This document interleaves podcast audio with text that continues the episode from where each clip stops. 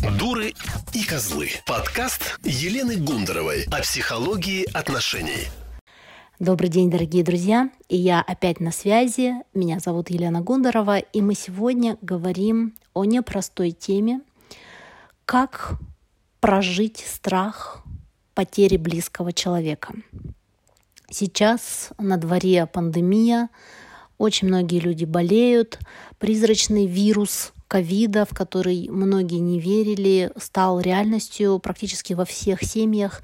Мы видим, как болеют наши близкие, мы видим, как уходят из жизни кто-то из друзей, кто-то из коллег. И все это близость смерти, близость потери заставляет думать нас о том, о чем мы раньше, возможно, не думали. Обращаю внимание сейчас на состояние своих клиентов и вижу, что очень на многих это влияет. Очень многих это заставляет по-новому взглянуть на свою жизнь, на жизнь близких и на отношения. Что же тревожит нас в тот момент, когда мы думаем о потере близкого человека, о возможности такой потери? С одной стороны, конечно, это просто страх потери, страх одиночества, страх утраты. И мы понимаем, что если случится что-то серьезное, необратимое с нашими близкими, то придется переживать горе.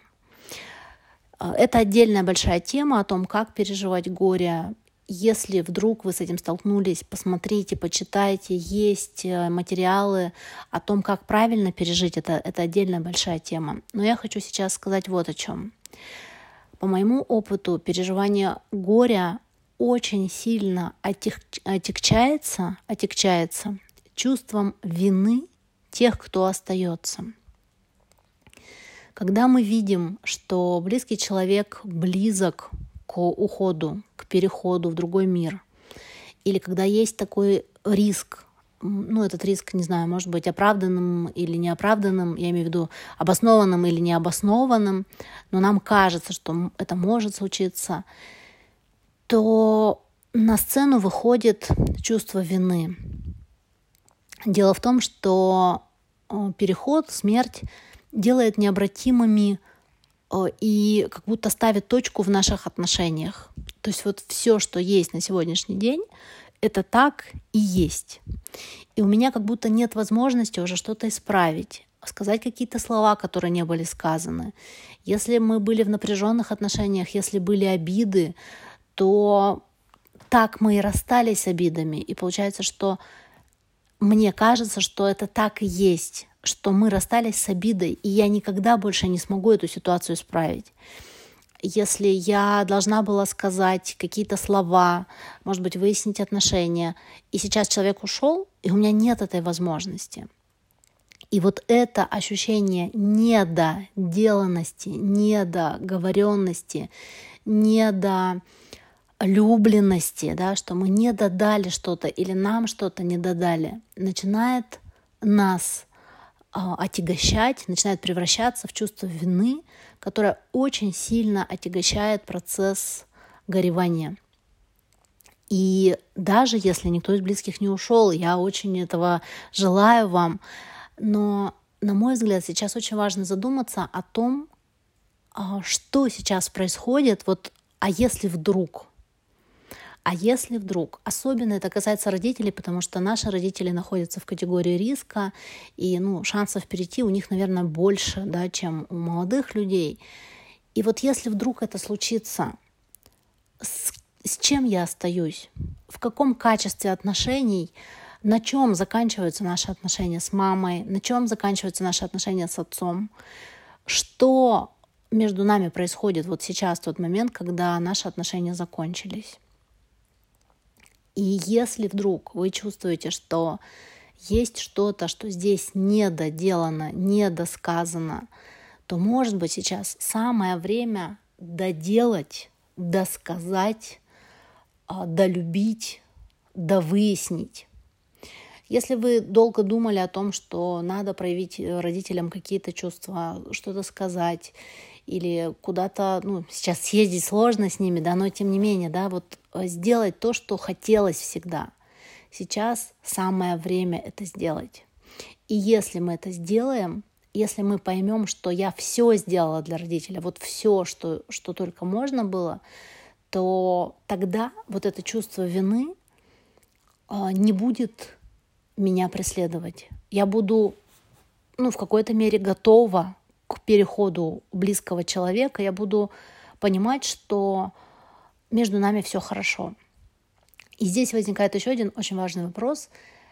А, дело в том, что вот это чувство вины может проистекать из э, чувства долга, да, и из в том числе болезненного чувства долга, которое связано с родителями.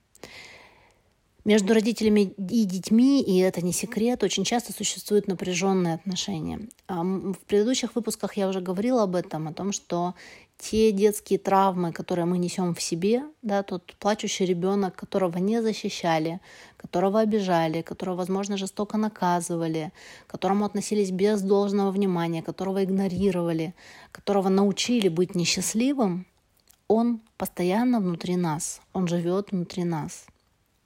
И когда возникает ситуация потери, угрозы потери близкого человека, этот ребенок тоже начинает переживать и понимать, что сейчас, возможно, вот случится это непоправимое, и у меня больше никогда не будет шансов доделать то, что ну, допрожить то детство, исправить те, то, что было э, случилось в моем детстве. И вот если на уровне взрослого человека мы можем отдать, ну, как бы все наши долги, да, можем сделать то, что мы хотели сделать, и облегчить свое чувство вины, то на уровне взаимодействия с вот этим глубинным нашим детским началом, нашей детской частью, здесь все сложнее, потому что, наверное, вы можете вспомнить, или, может быть, вы видели по своим детям, или помните по себе, что часто ребенок делает что угодно для того, чтобы заслужить любовь родителя.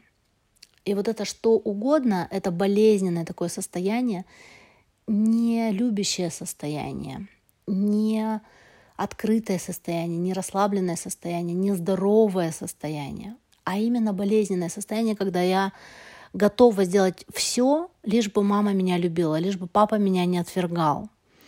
И вот это все начинает приобретать в какой-то момент а, может быть, даже искаженные какие-то формы, да, когда человек начинает доказывать что-то родителям, демонстрировать э, свое, там, не знаю, пренебрежение или доказывать свою правоту, внутри спорить себя с родителями.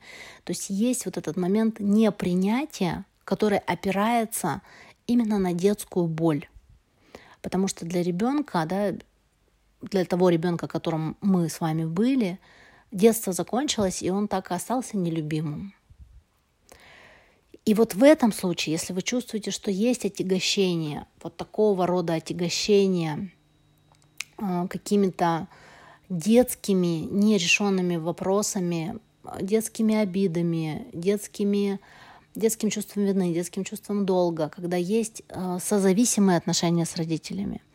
Вот здесь есть большая рекомендация сейчас этим заняться, успеть этим заняться. Может быть, пойти к психологу, может быть, э, почитать об этом, может быть, сделать какие-то практики самопомощи и все-таки прожить вот эту сепарацию, знаете для чего? Для того, чтобы успеть, пока родители живы, пожить в состоянии искренней любви к ним. Вот у меня сейчас такое ощущение, что нам надо всем успеть пожить в состоянии искренней любви и принятия родителей, не надуманной, не привнесенной, не, знаете, как эзотерически бывает, что вот мы а, медитируем, да, и мы притягиваем к себе вот это состояние любви, благости, но оно не идет изнутри, оно не идет из моего истинного ощущения. Так вот сейчас время и сейчас задача разобраться с этими своими травмами и успеть выйти в искреннюю любовь к родителям. Если вам кажется сейчас, когда я все это говорю, что это невозможно, это нереально, а что пропасть между мной и родителями просто колоссальная, что я не смогу никогда это сделать, и у меня к ним большие-большие претензии, или у них ко мне, Или, может быть, кто-то из родителей ушел уже из жизни, да, и мне кажется, что все, что было, то было, и уже ничего не вернуть, и ничего невозможно.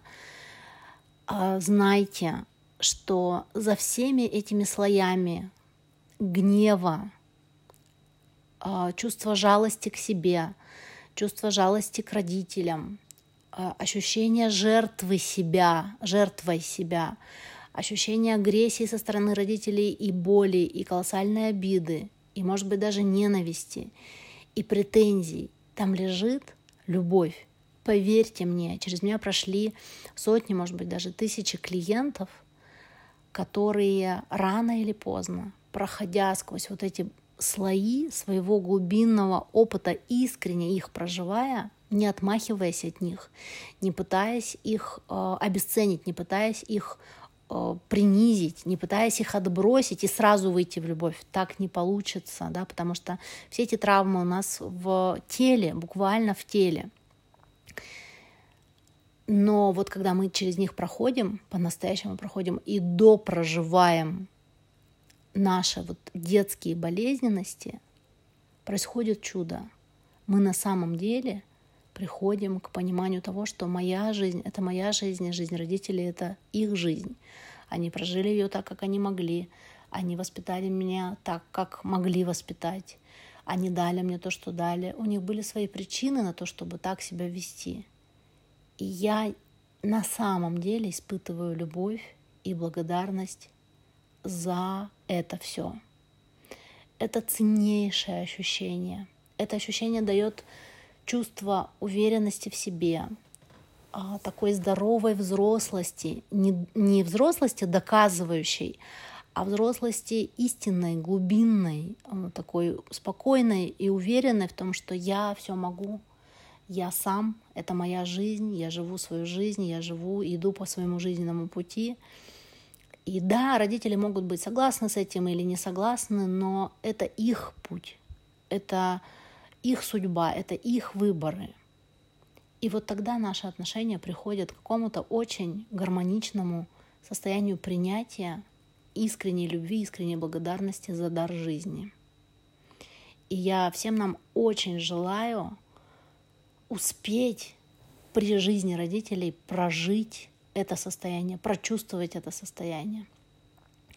Прочувствовать, как это искренне желать любви, э, счастья своей маме и своему отцу. Вот такой непростой разговор сегодня у нас с вами получился, друзья. Если у вас есть вопросы по этой теме, вы можете написать мне в Инстаграм, Елена Гундарова, найдите меня в Инстаграм, и я с удовольствием отвечу вам в директ, может быть, отдельным постом или в сторис. Все, друзья, берегите себя, берегите своих близких и до встречи в следующем выпуске. Елена Гундарова о психологии отношений.